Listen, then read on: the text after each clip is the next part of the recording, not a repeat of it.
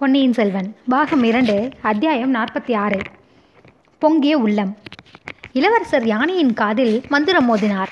யானை படுத்தது. இருவரும் அவசரமாக அதன் முதுகிலிருந்து இறங்கினார்கள். கரை தட்டி மணலில் புதைந்திருந்த மரக்கலத்தின் அருகில் சென்று பார்த்தார்கள். அந்த கப்பலின் கதி பார்க்க பரிதாபமாய் இருந்தது. பாய்மரங்கள் தாறுமாறாக உடைந்து கிடந்தன. ஒருவேளை அந்த உடைந்த கப்பலுக்குள்ளேயோ அல்லது அக்கம் பக்கத்திலோ யாராவது இருக்கக்கூடும் என்று சந்தேகித்தார்கள். இளவரசர் கையை தட்டி சத்தம் செய்தார்.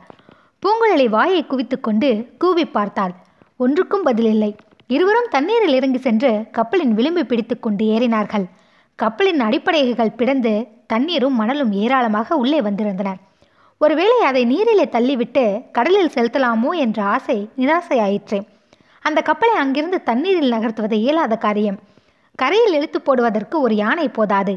பல யானைகளும் பல ஆட்களும் வேண்டும். அதை செப்பனிட பல மாதங்கள் மரக்கல தச்சர்கள் வேலை செய்தாக வேண்டும்.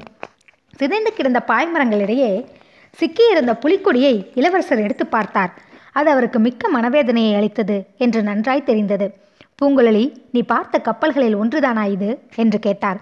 அப்படித்தான் தோன்றுகிறது. இன்னொரு கப்பல் அடியோடு முழுகி தொலைந்து போய்விட்டது போலிருக்கிறது என்றாள் பூங்குழலி. அவளுடைய குரலில் குதூகலம் துணித்தது என்ன இவ்வளவு உற்சாகம்? என்று இளவரசர் கேட்டார். தங்களை சிறைப்பிடித்து கொண்டு போவதற்கு வந்த கப்பல்கள் முழுகி தொலைந்து போனால் எனக்கு உற்சாகமாக இராதா? என்றாள் பூங்குழலி. நீ உற்சாகப்படுவது தவறு. சமுத்திரகுமாரி ஏதோ விபரீதமாக நடந்து போயிருக்கிறது. புலிக்கொடி தாங்கிய மரக்கலத்துக்கு இந்த கதி நேர்ந்தது எனக்கு வேதனை அளிக்கிறது. இது எப்படி நேர்ந்தது என்றும் தெரியவில்லை. இதிலிருந்த வீரர்களும் மாலுமிகளும் என்ன ஆனார்கள்?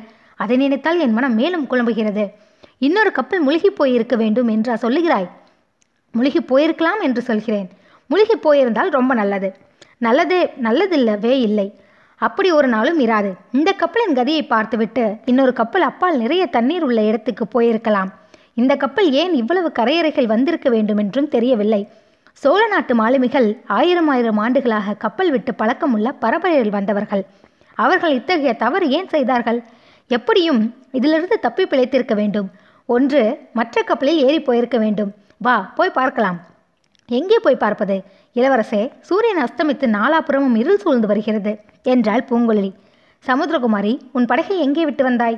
என் படகு ஏறக்குரிய இந்த ஆற்றின் நடுமத்தியில் அல்லவா இருக்கிறது. யானை மீது வந்தபடியால் அதுவும் நீங்கள் யானையை செலுத்தியபடியால் இவ்வளவு சீக்கிரம் வந்துவிட்டோம். படகில் ஏறியிருந்தால் நள்ளிரவுக்குத்தான் இங்கு வந்திருப்போம். சரி நன்றாக இருட்டுவதற்குள் இந்த நரிக்கதையோரமாக போய் பார்க்கலாம் வா இங்குள்ள மரங்கள் கடல் நன்றாய் தெரியாமல் மறைக்கின்றன ஒருவேளை இன்னொரு கப்பலை கடலில் சற்று தூரத்தில் கொண்டு போய் நிறுத்தி இருக்கலாம் அல்லவா? யானையை அங்கேயே விட்டுவிட்டு இருவரும் நதிக்கரையோரமாக கடலை நோக்கி போனார்கள். சீக்கிரத்திலேயே கடற்கரை வந்துவிட்டது. கடலில் அமைதி குடிகொண்டிருந்தது. அலை என்பதற்கு அறிகுறியும் இல்லை. கண்ணுக்கெட்டிய தூரம் வரை ஒரே பச்சை வர்ணத்தராக தோன்றியது. கடலின் பச்சை நிறமும் வானத்தின் மங்கிய நீல நிறமும் வெகு தூரத்திற்கு அப்பால் ஒன்றாய் கலந்தன. மரக்கலமோ படகோ ஒன்றும் தென்படவில்லை. ஒன்றிரண்டு பறவைகள் கடலிலிருந்து கரையை நோக்கி பறந்து வந்தன. அவ்வளவுதான். சிறிது நேரம் அங்கே நின்று நாலாபுறமும் சுற்றி சுற்றி பார்த்துவிட்டு சரி புதைந்த மரக்கலத்துக்கு போகலாம் என்றார் இளவரசர். இருவரும் வந்த வழியை திரும்பி நடக்கத் தொடங்கினார்கள். பூங்குழலி நீ எனக்கு செய்த உதவியை என்றும் மறக்க மாட்டேன். ஆனால் இங்கே நாம் பிரிந்து விட வேண்டியதுதான் என்றார் இளவரசர். பூங்குழலி மௌனமாய் இருந்தாள். நான் சொல்கிறது காதில் விழுந்ததா? அந்த புதைந்த கப்பலிலேயே நான் காத்திருக்க தீர்மானித்து விட்டேன் சேனாதிபதி முதலியவர்கள் எப்படியும் இந்த இடத்தை தேடிக்கொண்டு வந்து சேர்வார்கள். அவர்களுடன் கலந்து ஆலோசித்து மேலே செய்ய வேண்டியதை பற்றி முடிவு செய்வேன். ஆனால் உனக்கு இனி இங்கே வேலை இல்லை. உன் படகை தேடி பிடித்து போய்விடு. என் தந்தையை பற்றி நான் கூறியதை நினைவில் வைத்துக்கொள். பூங்குழலி தயங்கி நின்றாள். அங்கிருந்த மரம் ஒன்றின் மீது சாய்ந்தாள். அதன் தாழ்ந்த கிளை ஒன்றை அவள் பிடித்து கொண்டாள்.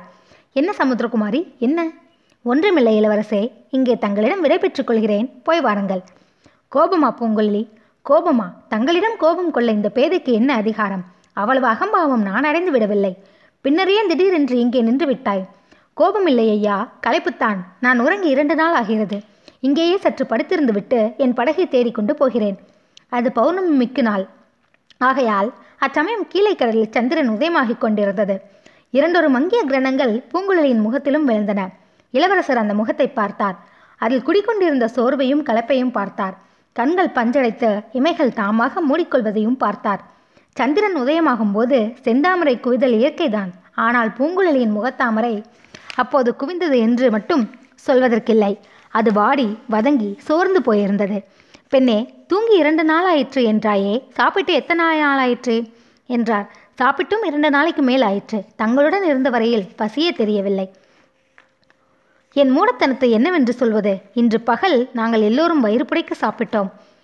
நீ சாப்பிட்டாயா? என்று கூட கேட்க தவறிவிட்டோம். வா பூங்குழலி என்னுடன் அந்த புதைந்த கப்பலுக்கு வா. அதில் தானியங்கள் சிதறி கிடந்ததை பார்த்த ஞாபகம் இருக்கிறது. அந்த தானியங்களை திரட்டி இன்று இரவு கூட்டாஞ்சோறு சமைத்து உண்போம்.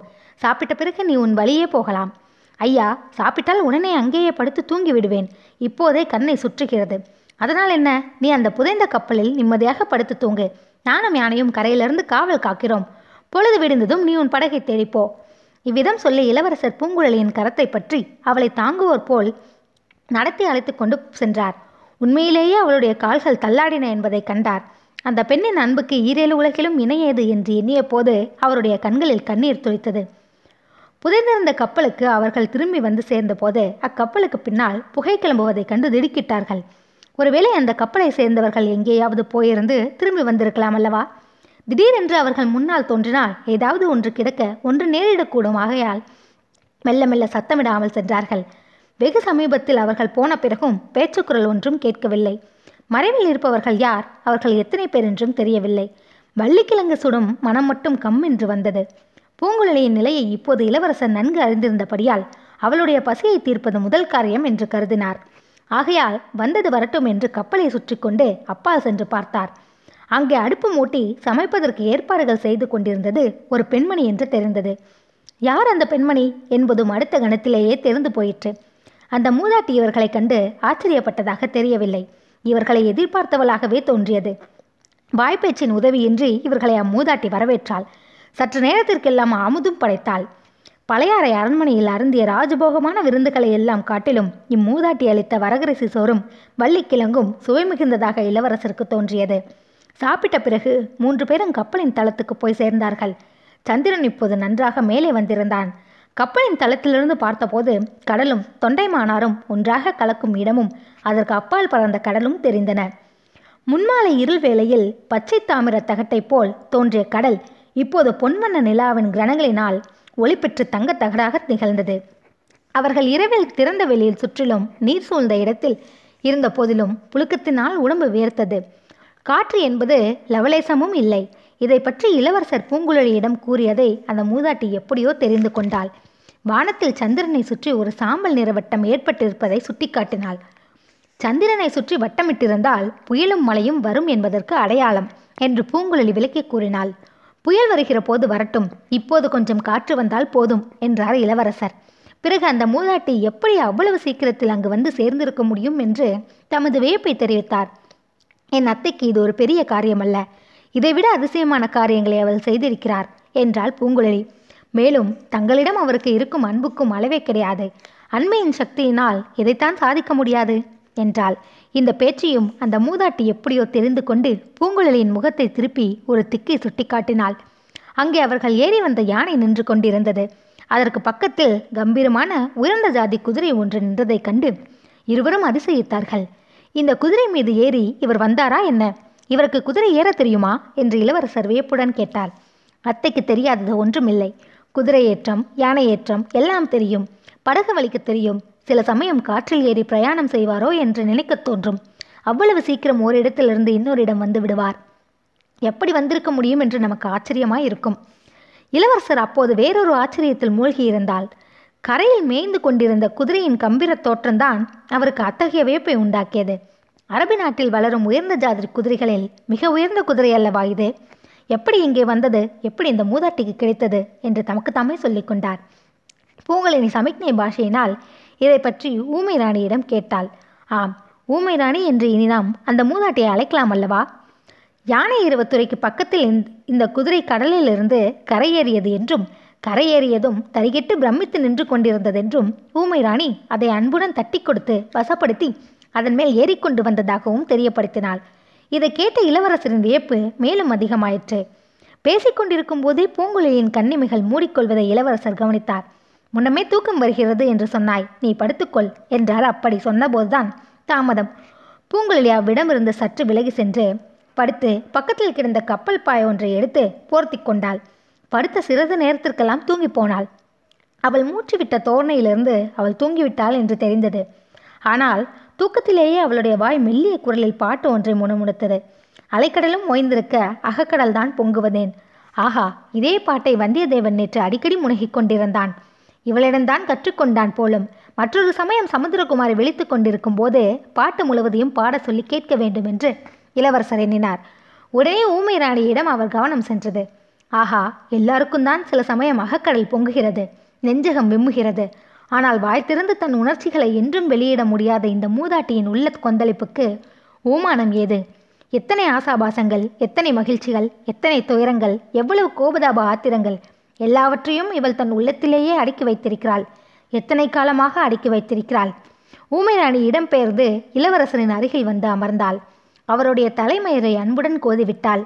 அவருடைய இரண்டு கன்னங்களையும் பூவை தொடுவது போல் தன் வலிய வைரமேறிய கரங்களினால் மிருதுவாக தொட்டு பார்த்தாள்.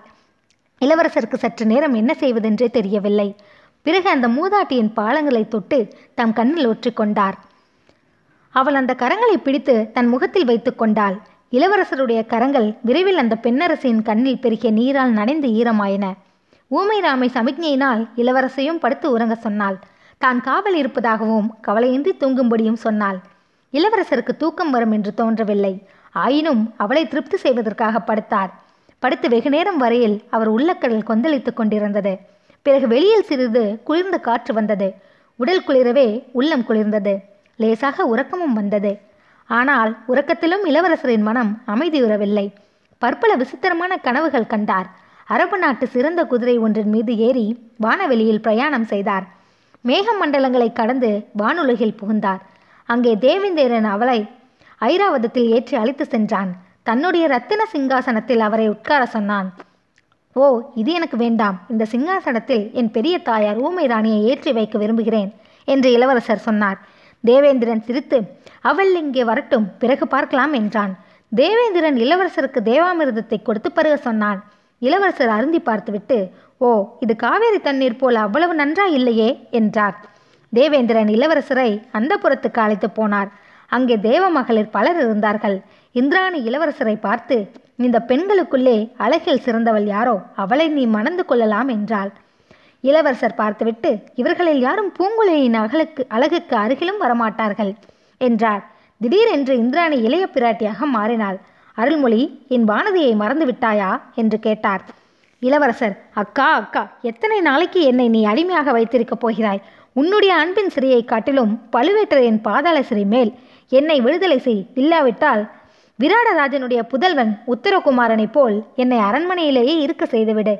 ஆடல் பாடல்களில் காலங்களித்துக் கொண்டிருக்கிறேன் என்றார்.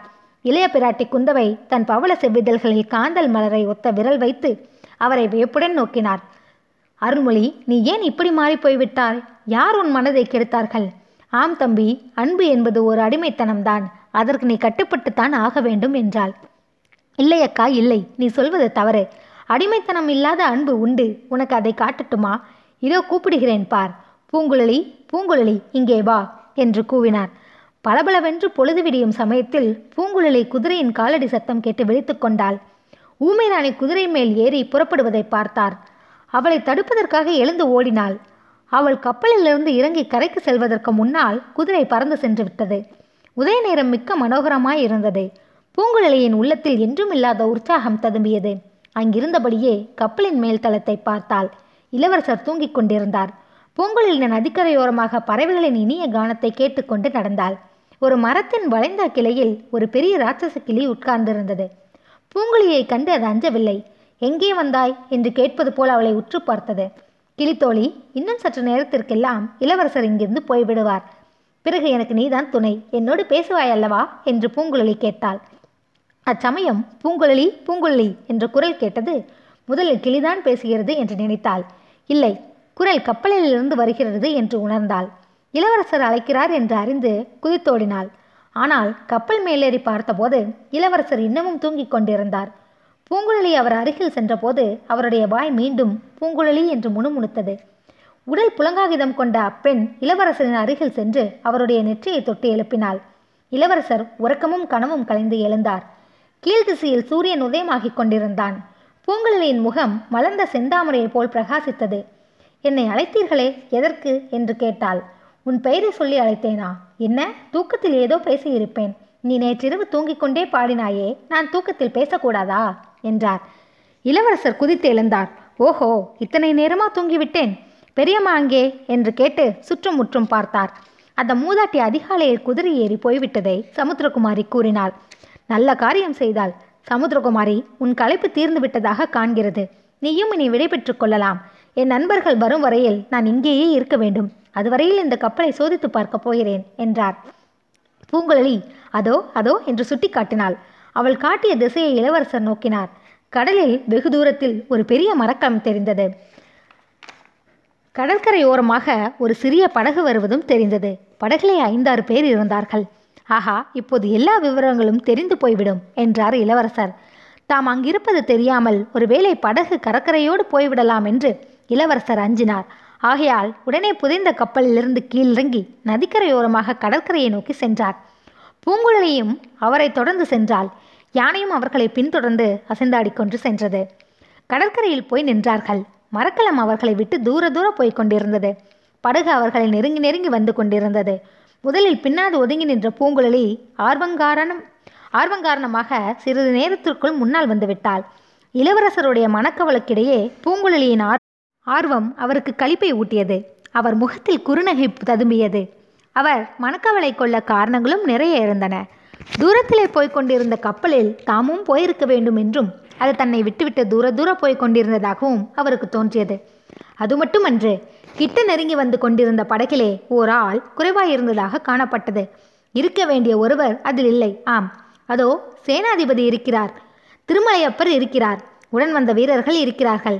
படகோட்டிகள் இருக்கிறார்கள். ஆனால் அந்த வானர் குலத்து வாலிபனை மட்டும் காணோம். வல்லத்தரையன் எங்கே? அந்த உற்சாக புருஷன் அசகாய சூரன் அஞ்சா நெஞ்சம் படைத்த தீரன் இளைய பிராட்டி அனுப்பி வைத்த அந்தரங்க தூதன் எங்கே? இரண்டு நாள் தான் பழகியிருந்த போதிலும் இளவரசருக்கு நெடுநாள் பழக்கப்பட்ட நண்பன் போல் அவன் ஆகியிருந்தான். அவனுடைய குணாதிசயங்கள் அவ்வளவாக இளவரசருடைய மனதை கவர்ந்திருந்தன. அவனை படகில் காணாததும் அருகில் கிடைத்த பாக்கியத்தை இழந்தது போல் இளவரசருக்கு வேதனை உண்டாயிற்று. படகு இன்னும் நெருங்கி கரையோரம் வந்ததும் சேனாதிபதி முதலியவர்கள் தாவி கரையில் குதித்தார்கள். சேனாதிபதி பூதி விக்ரமகேசரி ஓடி வந்து இளவரசரை கட்டிக்கொண்டார். ஐயா நல்ல காரியம் செய்தீர்கள். எங்களை இப்படி கதிகலங்க அடிக்கலாமா? யானையின் மதம் எப்படி அடங்கிற்று? இந்த பொல்லாத யானை இப்போது எவ்வளவு சாதுகாக நின்று கொண்டிருக்கிறது? இளவரசே எப்போது இங்கு வந்து சேர்ந்தீர்கள்? பழுவேட்டரைகளின் கப்பல்களை பார்த்தீர்களா? அவை எங்கே? என்று கொடும்பாலூர் பெரிய வேளார் கேள்வி மலை பொழிந்தார். சேனாதிபதி எங்கள் கதையை பின்னால் சொல்கிறேன். வந்தியத்தேவர் எங்கே? சொல்லுங்கள் என்றார். அந்த துடுக்குக்கார பிள்ளை அதோ போகிற கப்பலில் போகிறான் என்று சேனாதிபதி தூரத்தில் போய்க் கொண்டிருந்த கப்பலை காட்டினார். ஏன்? அது யாருடைய கப்பல்? அதில் ஏன் வந்தியத்தேவர் போகிறார்? என்று இளவரசர் கேட்டார். ஐயா எனக்கு புத்தி ஒரே கலக்கமாய் இருக்கிறது. இந்த வைஷ்ணவனை கேளுங்கள். இவனுக்கு உங்கள் சமாச்சாரத்துடன் அந்த வாலிபன் சுபாவமும் தெரிந்திருக்கிறது என்றார். இளவரசர் ஆழ்வார்க்கடியானை பார்த்து திருமலை வந்தியத்தேவர் ஏன் அக்கப்பலில் போகிறார்? தெரிந்தால் சீக்கிரம் சொல்லுங்கள் என்றார்.